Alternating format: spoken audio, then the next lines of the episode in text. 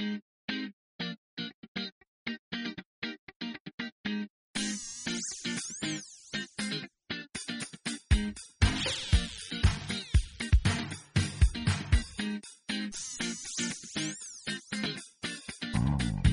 アーズファクトリーポトレディオ TP です。2017年4月1日土曜日、時刻は夜の7時を少し回ったところです。えー、皆さんいかがお過ごしでしょうか？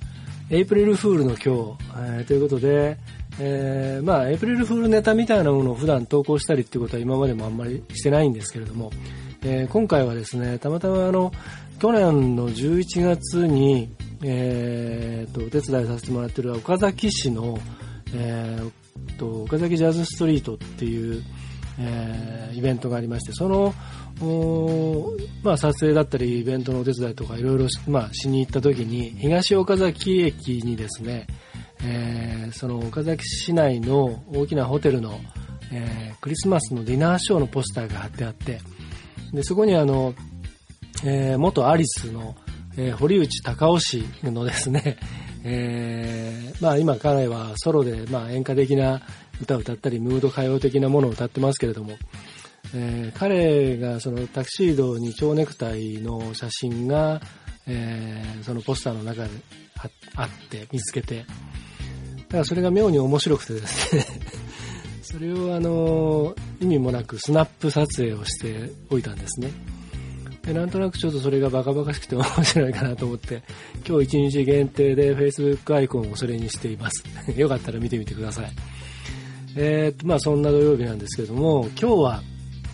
えー、っと、僕がまあプロデュースしている、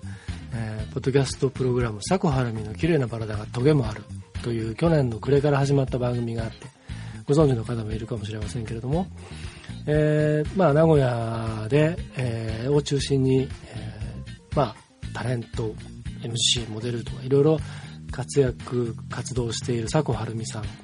えー、プリンセスサムライオブジャパンって愛知戦国姫隊の、えー、松役でも、松役としてもおなじみなんですけれども、えー、彼女をフィーチャーした番組をやっています。えー、綺麗なバラだがトゲもある、略してキレバラ。で、これがですね、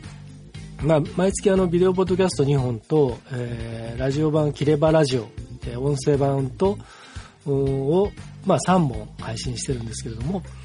えっ、ー、と、それはですね、毎月大体その上旬に、えー、お互いスケジュールが合う時に、えー、まとめ撮りをします。で、えー、とその時に、あの僕が、まあ、その自分のポッドキャスト始めて間もない時にスタートして、えー、おかげさまでその iTunes ストアの中でキッズファミリーのカテゴリーでずっとあの、えー、今もたくさんの方に聞いてもらってる番組、お話パタくんというのがあって、これは母と子の読み聞かせポッドキャストということで、あお話ポッドキャストということで、まあいろんなその、えー、っと、世界の童話とか民話とか、日本の、えー、民話や童話、またあの笑い話とか小話とか、いろんなものをその、紹介、読み聞かせて紹介するというものなんですけれども、えっ、と、まあ今でこそそのビデオポッドキャストとかね、あのー、電子書籍とかスライドショーとかいろんな、あの、形式、様式があるので、うん、音声だけでやっている、その、読み聞かせのものっていうのは、まあ、あの極めて珍しくなってきてはいるんですけれども、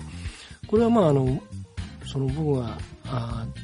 本業の方のそのイベントの企画制作の、まあえーと、半分以上が実はファミリー向けキッズ向けのものが多くそれは僕は実はずっと得意なものとしてやってきているところもあって、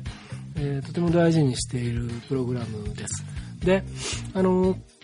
今までそのお姉さん、お話のお姉さんは何人かいて、で、今のハルミンはですね、ハルミンってのは佐古はるみさんなんですけども、彼女に今、4代目お姉さんをやってもらっています。で、その番組も、これは月1で今、配信してるんですけれども、えっ、ー、と、このキレバラの収録の時に一緒に、えー、と、パタ君、お話パタ君も収録をして、だから都合4本を、まあ1日、1日っていうかまあ半日で、えー、収録をします。で、えー、まあそれをこう編集して、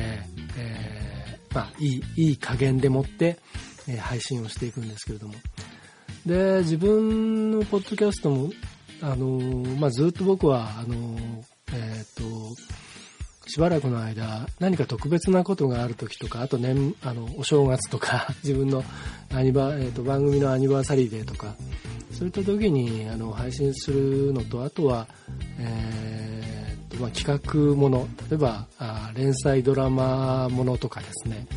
そういったものがある時にしかちょっと配信ができなくなっていたんですけれども、まあ、それは取りも直さずやっぱりその、えー、機材をこういちいちセッティングしたり、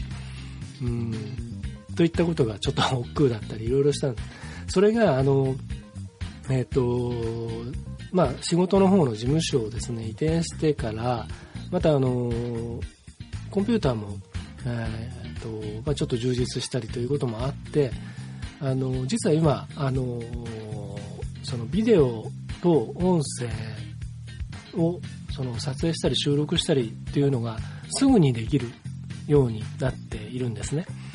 で、まあ、前回のその番組でもお話ししましたけども、コンデンサーマイクをちょっと導入したことで、これも、えー、ずっともうセッティングしてあるので、うん、その収録用の iMac というのも一つ、まあ、常にスタンバイができていて、まあ、普段は仕事で使ってるんですけども、あの、なので、あのまあ、えっ、ー、と、2月だったかな、は結構3本ぐらい あの収録、自分の番組としても配信ができているんですね。まあそんなわけで、あの、自分の番組もこれから割とこう、あの、これもいい加減で あの、配信を続けていけるんじゃないかなということでですね、まあ今こうして、あの、収録しているのも実に、実に、あの、とてもリラックスした感じで自分でもやれているんで、あの、またちょっとポッドキャストが楽しくなってきたっていうのもあります。えっと、まあ、えっ、と、何の話だっけ？そうそう、だから、あの、うん、まあ、切れバラは、あの、今月4月も、えー、ビデオ版2本と、えー、ラジオ版1本、それからパタクも間もなく4月号配信。で、自分の番組もっていう感じでやっていきますんで、あの、よろしくお願いします。あの、実はですね、あの、今、休止という形になっている、もう一つ僕がプロデュースしている番組、えー、コーダサウリのガーリーレディオポッドキャストっていうのがあります。え、ー、と、こちらも、まあ非常にたくさんの方に聞いていただいているわけなんですけども、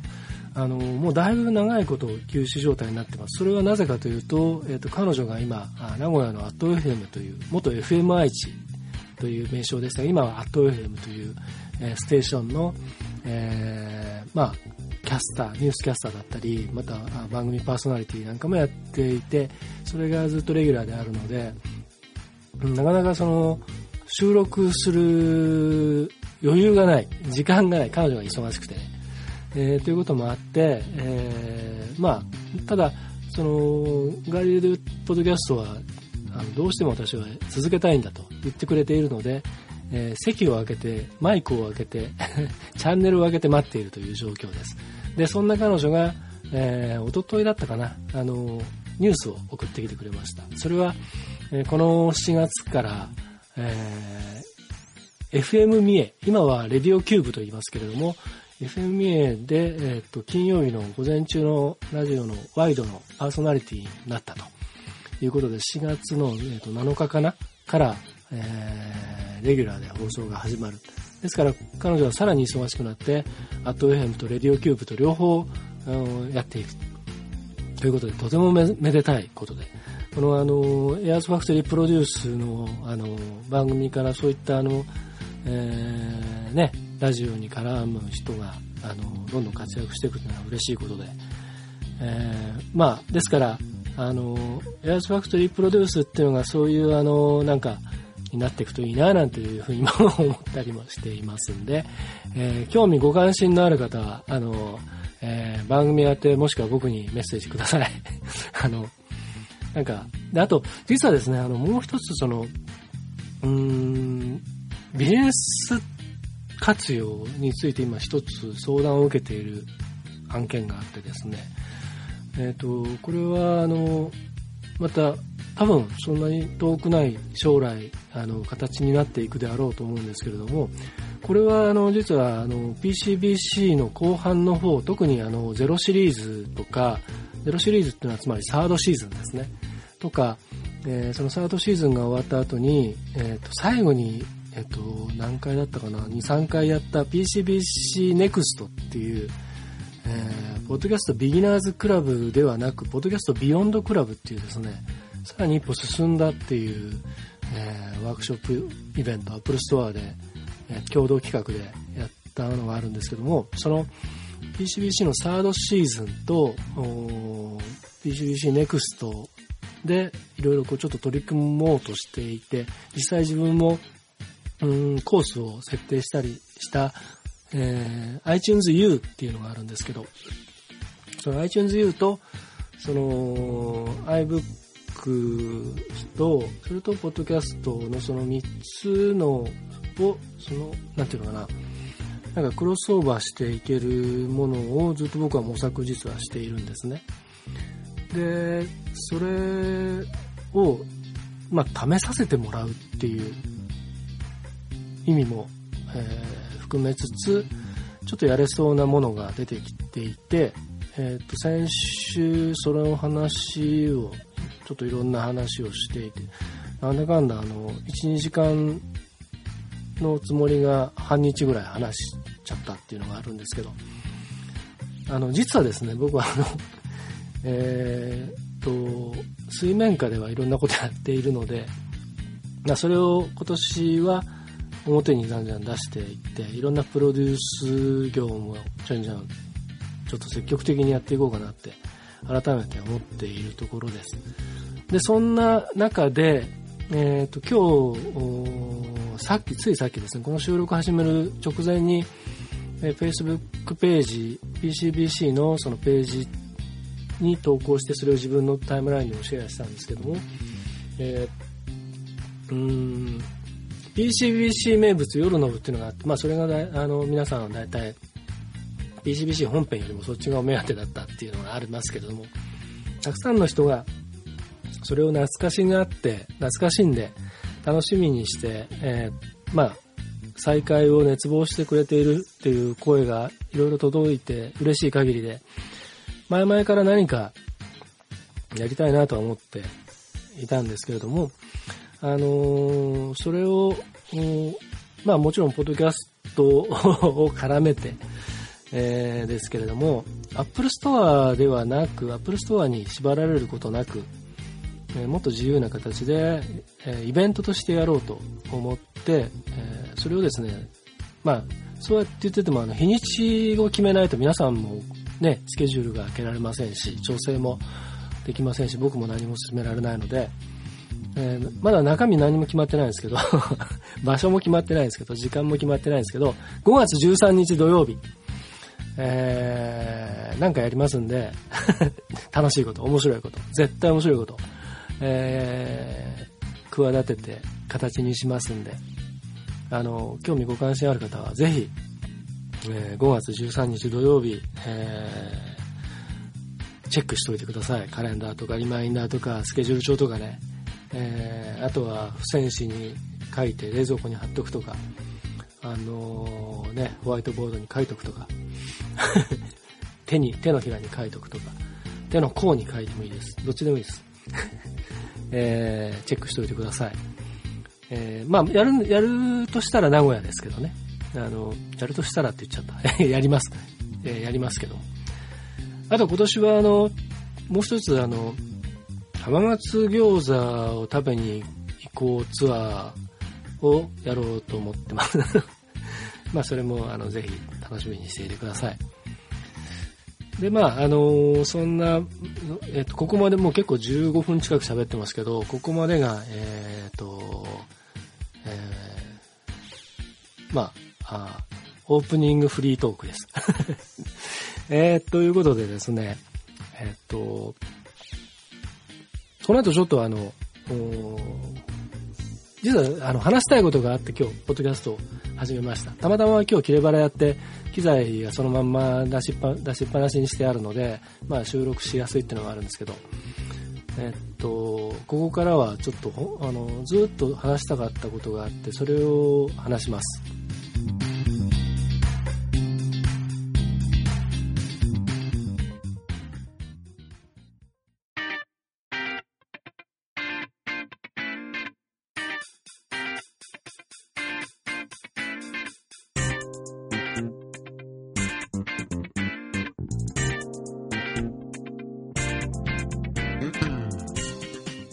えっと、まあ、3月っていうのが、まあ、いろいろ、その、いろんなことを考える一月になって6年目です。あの、まあ、あの、2011年3月11日東日本大震災あれがやっぱりその僕の中にも大きなものとしてえー、残っています。で、まあこれはあの、うーん、折に触れ話をしてきたことであるんですけれども、えっ、ー、と、まあ、いろんなその偶然とか、あいろんなものがこう微妙にずれていった時に、あの、ずれていった時にっていうか、もし少しずつこう何かがずれていたら、えっ、ー、と、僕は今こうしてここにいられるかどうかわからなかったっていうのがあって、で、うん、まあいろんなたられ場がね、世の中にはありますから、えっ、ー、と、まあ、その何かがこう少しずつずれてたとしても、僕は、あの、健在でこうしていられたかもしれないし、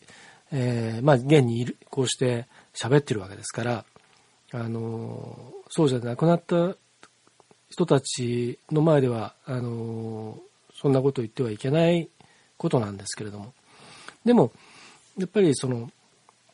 現実にその、あの、こう津波で流されていって倒壊、どんどん揺れて倒壊していったりとか苦しい状況に置かれている人たちの、その、ポストしている写真とか、あ動画だったりとか、あコメなんかそのメッセージだったりとかっていうのをリアルタイムでこう見たり、まあその後から見たり、テレビの実況も含め見たりして、見聞きしていく中で、あの、本当に、あの、流されてしまった場所に僕は実はいる予定だったんですね。まあその日ではないんですけど。うん、いろんなことがちょっと偶然があって、あの、スケジュールがちょっと入れ替わったりして、僕はその時は京都にいたわけなんですけども。うん、で、うん、まあそういったことで、あとはその身近な友人の家族が被災したりとか、うん、あと、まあ、僕の亡くなった父が最後にその僕と一緒に旅行に行きたいと言って、母と父と僕と3人で旅行したのが北陸、北陸じゃない、ごめんなさい。あの、東北の、まさにその三陸の方からえっ、ー、と、まあ、青森まで行って、そこからずっとこう、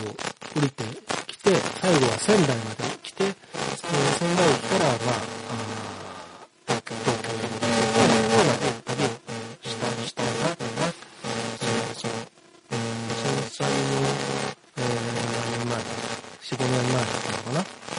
で、えっ、ー、と、あの、三陸鉄道も乗りましたし、えー、気仙沼も行きましたし、だからその、そういった思い出の場所がね、なくなっていったっていうのも、あの時にいろいろこう、すごくショックを受けたりとか、まあもちろんその、その場にいる方々とか、リアルに、その、本当に直面した方々の手前、これもそんなね、あの、うん、の、なんていうか自分のその感傷的なことで、あの、とはもう比べ物にならないのは分かってはいますけども、それでもやっぱり僕の心は僕の心なので、そう思ったわけです。で、うん、その時に、あの、まあ僕は、えっと、音楽を紹介するポッドキャストをやっていたので、その、ポッドキャスト始めて間もない頃にあった、その、メジャーレーベルが、あの、突然その、うん、その、いわゆる配信権とかね、その、いわゆる、こう、デジタルがどんどん、あの、デジタルとインターネットが、こう、どんどん、あの、活発になって、ポッドキャストも始まって、いろんなことになっていく中で、その、いわゆる配信するということが、あの、昔は当然想定されてなかったので、著作権の考え方もいろいろあって、それが、あの、大手レーベルが、そのアーティストに、その相談もなしに、あの、そういった権利をね、一方的にこう、なんていうか、あ変えていったりとか、うん、そういった出来事があった時に、その、何か我々ポッドキャスターとしてできることはないだろうかなんて青臭いことを考えて、えー、それがどんな影響を作れるのかなんてことも全くそんなね、あの、あなんていうのかな、火山に向かってスポイトで水を垂らすようなもんで。でも、それでも、うん、何かアクションを起こすっていうことに、まあ意義を感じ、 Voices United っていうユニットを作って声を集めてそれを配信しようということでやったのがあったんですね。で、その後、まあ、えっ、と、クリスマス、その後にクリスマスの時に、そのクリスマスソングを僕はずっと作りたかったので、えー、Do They Know It's Christmas ってあのバンドエイドのあれみたいなのを作りたくて、えー、クリスマス版を作って、 Voices United 2というのを、えっ、ー、と、盟友であり、あの、僕のバンドをずっと、あの、一緒にやっていた、あの、スティーブ・ポテンジャーに作詞作曲してもらって、そこに皆さんに送ってもらったクリスマスメッセージを載せて、海外のアーティストとかからも送ってもらったメッセージもそこに載せて、まあ、クリスマスソングを作って、まあそういったことをやっていたので、あのその震災の後に、 Voices United 3というものをやろうと思い立って、まあ、それこそそのね、あの音楽とかクリスマスとかそういう次元の話ではないから、うん、いろんなその賛否あるだろうなと思いましたけれども、それでも、うん、そこでやらなくてどこでやるんだとさえ思ったので、うん、あの、呼びかけをしたんですね。で、まあそれもね、あの、まあこれ本当に全て話すともう、あの、どんだけでも時間が経っちゃうんであれなんですけども、あの、その震災の日の翌日に、えっ、ー、と、僕の娘がずっとダンスをやっていて、あの、すごくその、うん、あの、バレエの、あの、フランス人のそのバレエのメソッドを、その現代、舞踊とか、あの、創作的なものにこう転化していって、その、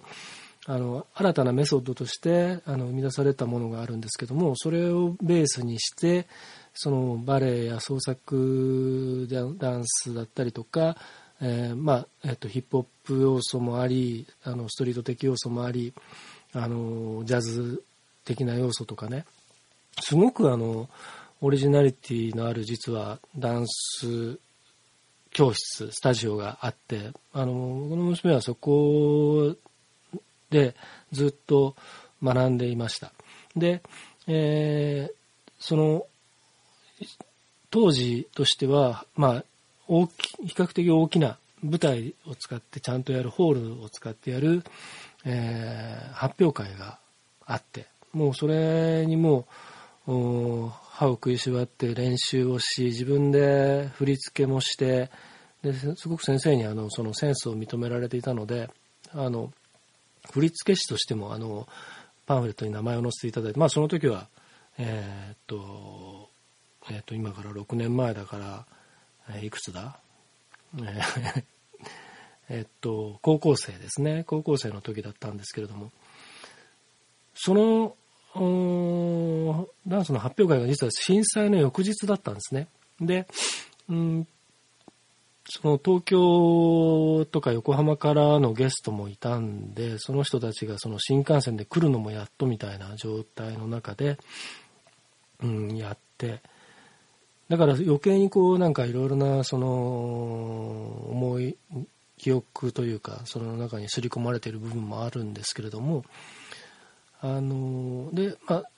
まあ、ちょっと話それましたけど。でその Voices United 3をそのやろうとして呼びかけてであのその時はもうとにかくもう自分でもなんかいつ寝てたんだろうみたいな感じで仕事ももうとにかくいろんなスケジュールを全部あのやり直したりとか、うん、亡くなった仕事もあるし調整しなきゃいけないこともいっぱい出てきて。で心身ともにちょっとあのあれ大変だったのは実はその震災の1週間後ぐらいに名古屋港に大きな国際展示場があるんですけどもそこでの展示会イベントに僕ディレクターっていうかチーフで入っていてあのー、まあ、名古屋港、すなわち港。で、えー、まだその、東北ではずっと余震が続いていて、で、大小の津波が頻繁にまだ押し寄せている頃で、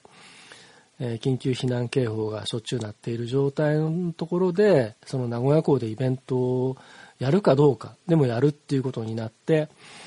うーん、まあもちろんその何かあったらもうどうしようもない え感じで、今だからそうやって話せますけど、もうなんか覚悟を決めてやるしかないみたいなね、それが今思えばどうなん、それってどうなんだろうっていう状態で、でその時も、まあ全国展開のイベントだったんで、あの、東京とかのスタッフが、あの、名古屋入りするのも結構遅れたりとか、物資が届かなくていろいろ内容も変更になったりそんな中で、まあ、東京から来たスタッフが名古屋駅に着いてもすぐに何をしたかというと電池をねそれこそキオスクやコンビニや、えー、名古屋駅の真ん前にあるビッグカメラにみんな走って行ったりとか。そういうことをもうすごくこうなんていうかな。自分はもちろん被災地から遠く離れたところにいて、えー、被災者の方々と接点がそこであったわけじゃないけれども、あのー、ものすごく、なんか、リアルに、こう、感じるところにずっといて、で、仙台で一緒に仕事してた人たちも結構被災して、で結局その後、まあ、その人たちと会ったのは結局ね、えー、と翌年に再会することができたんですけれども、まあ、あそんなことがあってですね。で、うん、なんかこう自分で何かしてないと、みたいなあことになっていき、で、その後ね、岡山、まあこれもいつかどっかで話したんですけど、岡山へその後行ったんですね、3月のうちに。で、岡山行ったら、その、やっぱりもう全然震災とはもう全くその、関係ないところに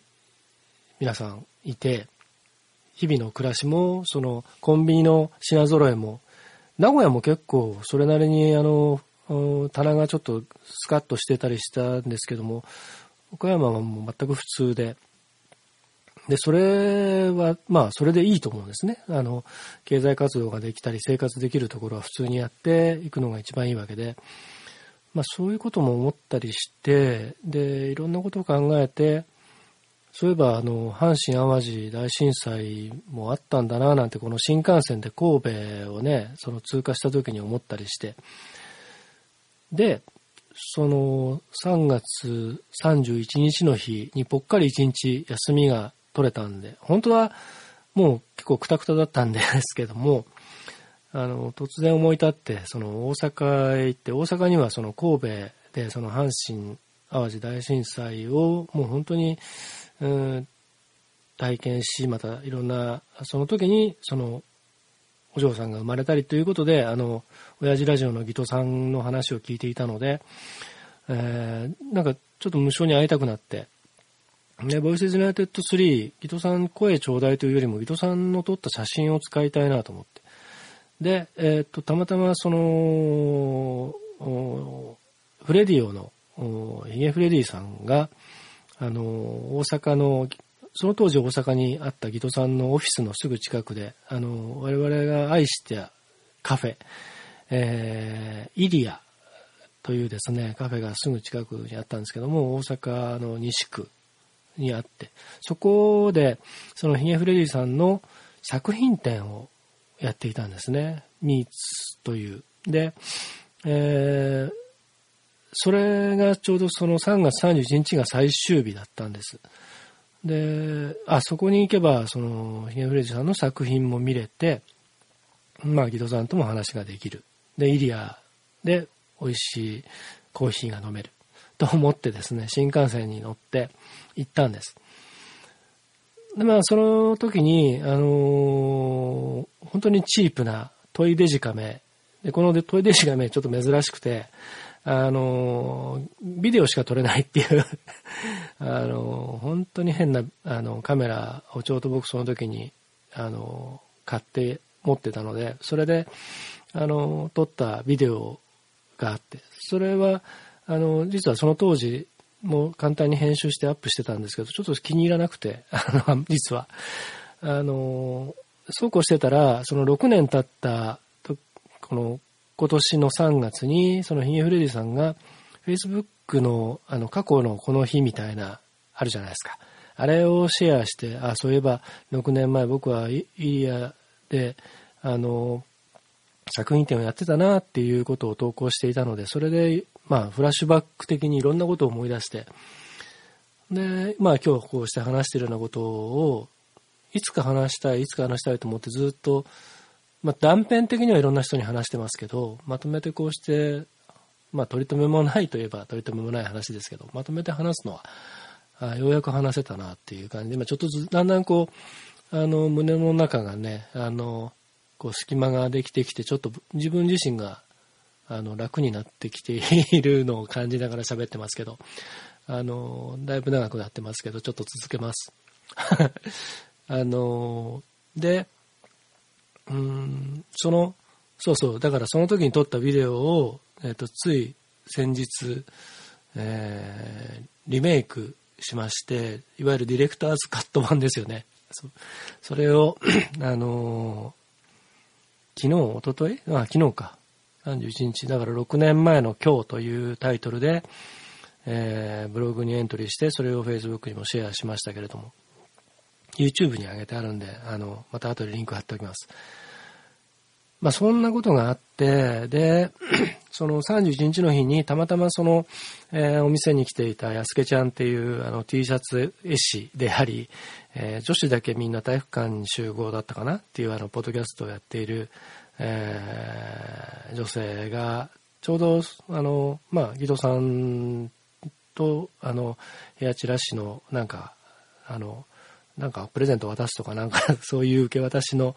タイミングがあって、ちょうどお店で会えて、安家ちゃんとはその前にも一回たまたまエリアで会っていたので、二回目だったんですけども、で、お店の団子さんと、その、安家ちゃんの声もその時に撮らせてもらって、ボイスズナテッド3用のね。で、えー、っと、まあ、いろんな、もう本当にリラックスしたゆるい空気の中で、コーヒー、美味しいコーヒー飲みながらいろんな話をして、で、大阪の街をぶらついて、心斎橋から難波へ抜けて、で、御堂筋線で確か梅田へ帰ってみたいな感じだったと思うんですけど、その当時。で、それが3月31日でした。で、えっ、と、翌々日が3、えっ、と、4月2日が、その時は、6年前は、4月2日が土曜日でした。で、この日に、えー、PCBC03 をもうすでに、えー、告知してやることになっていたので、えー、っと、もう本当に慌ただしい中、それをやる。で、もう、ボイシーズユナイテッド3をやるということで、それを実は、あの、アップルストアの担当の方に相談をしました。で、実は、ポッドキャストってあの、アップルストアでのイベントっていうのは、録音配信ができないんですね。あの、最初の頃はもう、じゃんじゃんやってたんですけど、ある時からいろんなやっぱり、その、多分いろんなその問題があったんでしょうね。あの、やっちゃいけないことをやったりする人がいたおかげで、まあ今だから言うと、その、ポッドキャストの最初の頃、盛り上がってた頃、いろんな各地で、ポッドキャストイベントがあって、それが、まあ、実はいろいろ問題がありました。で、僕があの2009、ちょっと話飛んであちこち行っちゃいますけど、2009年に PCBC サマーツアーっていうのを、えー、個人でやって、アップルストアの銀座と名古屋と大阪心斎橋の3会場を、えー、3週間でツアーするっていうやつをやったんですけども、それの打ち合わせに銀座、心斎橋それぞれ行った時に、あの、最初はものすごく抵抗されたんですね。ただ、その時にずっと名古屋で、えーと、僕の PCBC を担当してくれていた方が、ちょうど移動で銀座に行って、銀座の本部の方に入ったので、その方が僕のイベントは絶対大丈夫だっていうふうに言ってくれて、あの、震災橋の担当の方を紹介してもらって、銀座の現場担当も紹介してもらって、名古屋は全然問題なくできたので、で、それで、まあ、あの、この内容だったらもう、じゃあ、お願いしますっていうふうに逆に言ってもらえて、やったんですけど、でその時にいろいろ話を、実は今だから言いますけど、もう、ポッドキャスト、あの、のイベントっていうのは、あの、お断りしてるんですよ、みたいなことまで言われちゃって、まあ、そんなことがあったんですよ。だから、あのそう、いろんなその制約ができちゃって、結局、ね、まあ何でもそうなんですけど、音楽でもね、あの、めちゃくちゃやったバンドがいたおかげで、そこの、その、あの、小屋ではロック禁止になっちゃうとかね、えー、公園で今までみんなで仲良く使えてたのが突然バーベキュー禁止になっちゃうとかね。まあいろんなことありますよね。まあそういうことでですね、あの、なんだっけ、そう。だから、あの、アップルストアから、で、アップルストアで収録したり、それをそこで、そこから配信したりっていうことは、当然許可得れば、許可得て検閲みたいなものを受けるとできるんですけど、あの、今回はもう、アップルストアが協力しますっていうふうに言ってくれて、で、あのー、あの、これ言っちゃっていいのかな？わかんないですけど、まあいいや、もう、あの、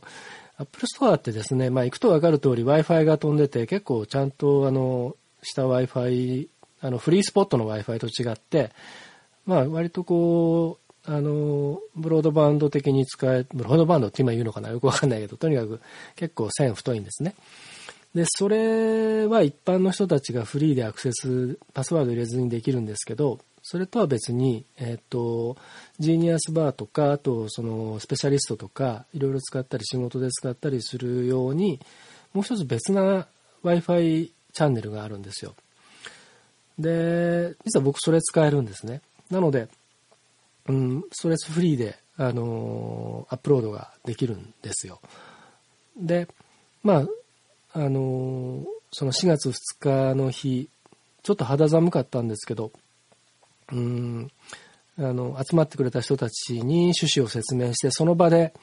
えー、皆さんに声を取って、メールで、その僕宛てにそこで送ってもらって、それを、えー、ガレージバンドに乗っけてって、で、バックトラックはもう作ってあったので、そこに、えー、それを並べていってっていうのを、まあ、本当に、あの、実地で見せながら、ライブでその編集を見せながらやるということで、了解を取ったんですけど、でそれでお店から配信をして、で、皆さんもう聞けますよっていうようなことで、ラフミックスをその時に配信しました。で、その後、うーん、あの、次の日の日曜日の日に、あの、ちゃんとミックスし直して、で、4日、日付4日の日に、えー、ちゃんとしたものを、ちゃんとしたものっていうか、あの、音のバランスとかいろいろ整えたり、タイミングを合わせたりとかして、やり直して、きちんと聴けるようにしたものを4月の4日の日に配信をして、で、それをギトさんに聞いてもらって、で、阪神・淡路から数年経って、その日常を取り戻した街の写真、要は瓦礫とかそういうね、あの、震災当時の写真じゃなくて、そこから復興して来て、来た海や街や人の写真を、えー、空とか、まあ、それを、伊藤さんにセレクトして送ってもらって、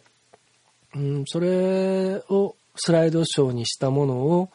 うん、どう、まあ、ビデオポッドキャストで、えっと、確か12日だったかななんかそのくらいに、えー、配信をしたんですね。あの、まあ、それ、だからといって、その、それが何か、例えばチャリティーで何かとか、そういうことでは全くなくて、まあ、自己満足といえばそうなんですけれども、うん、でも、うん、今聞いてもやっぱりその時の、その、そこに参加してくれた人とか、伊藤さんの写真とか、うん、すごく、やっぱり自分が作ったっていうことを差し引いてもすごくやっぱり思いは伝わってくるし、あのま、だからその僕の中ではその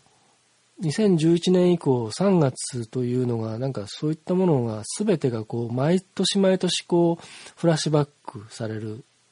月です。これはあのまあ、あの、ヒゲフレディさんも自分の、その、ブログだったり、その、フェイスブックとかにも書いてましたけれども、あ、僕のコメントに対する答えとして書いてくれたのかな？とにかく、彼にとってもその震災とその自分の作品展と、その好きだった場所、イリアという場所、まあ今はもうなくなってしまったんですが、そういったものが全部セットになって記憶されているっていうふうに書いていたけど、本当僕もその通りで、うん、なので、まあ、それをこうしてちょっとちゃんと話したかった。で、実は、まあ、ちょっとこっから、あの、僕の中で関連づけていることであって、あの、一般的な話ではないんですけれども、あの、やっぱり SNS の良し悪しっていうのが、まあ、最近特にいろいろ思うところがあるんですが、あの、例えば、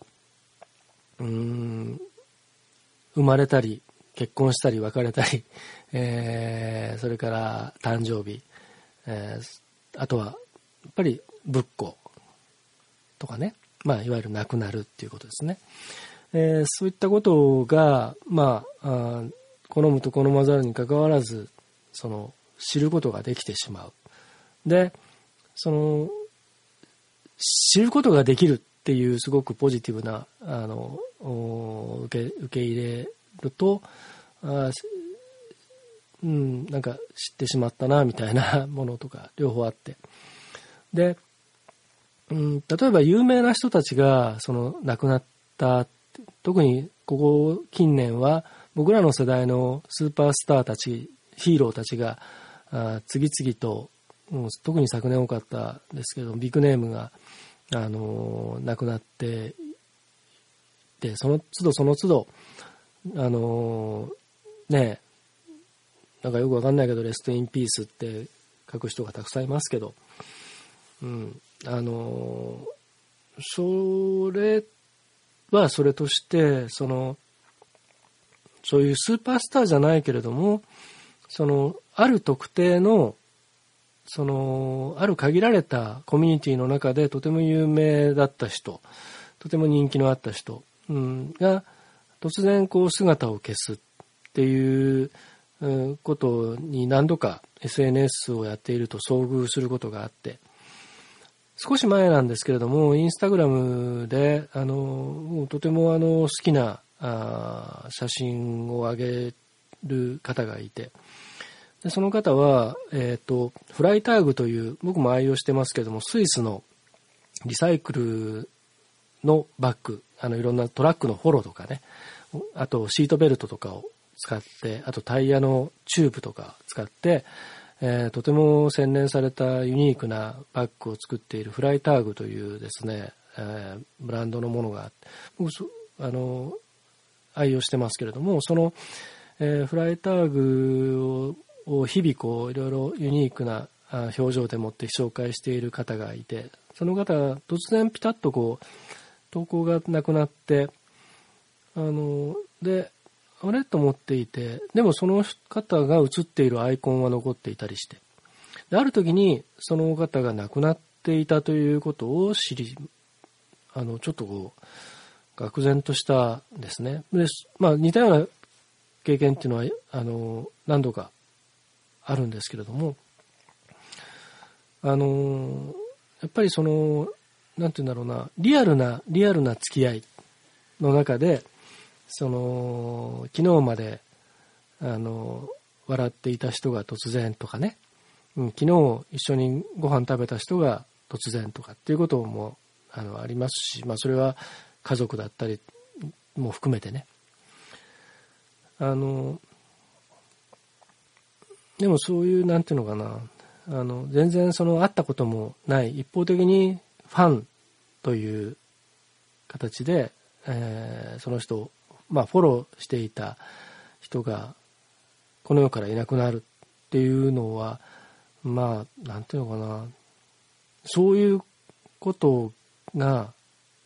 その現実世界プラスそのネットウェブっていうものがあるっていうのがなんかこう何をその言わんとしてるのかはその自分では分かってるんですけど言葉にうまくできませんがなんかだんだんそういう風になってきて世の中的に、ね、自分の年齢もだんだんそういう風になってきて。であの、うん、なのでえっ、とすごくこうあのシリアスにこう物事を考えることも増えてきてますけれども、えっ、と、まあ親とかね、だんだん年もどんどん取っていくし、自分も、もう僕はあの実はあの、えっ、と、あと3日、4日、えー、4日するとですね、僕4月5日が誕生日なんですね。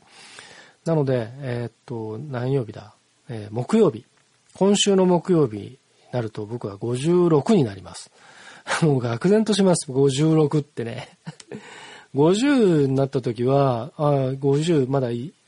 ね、いいじゃんなんて思って。それが、だから、その、えっ、と、2011年なんですよ。だから、うんと、2011年はもう本当に、その、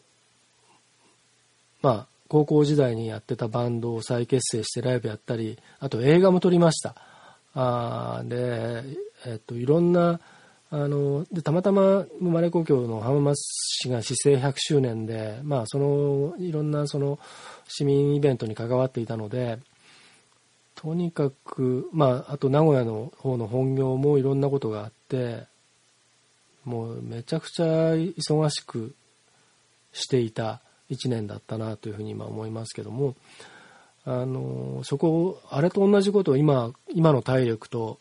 気力で やれって言われたら多分できないだろうなとちょっと最近思ってたりしますね。だけど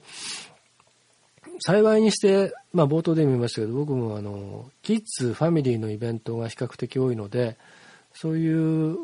枠本当にあの純粋無垢なピュアなエネルギーに接することが多く、うん、またスタッフも高校生もいれば、まあ、大学生専門学生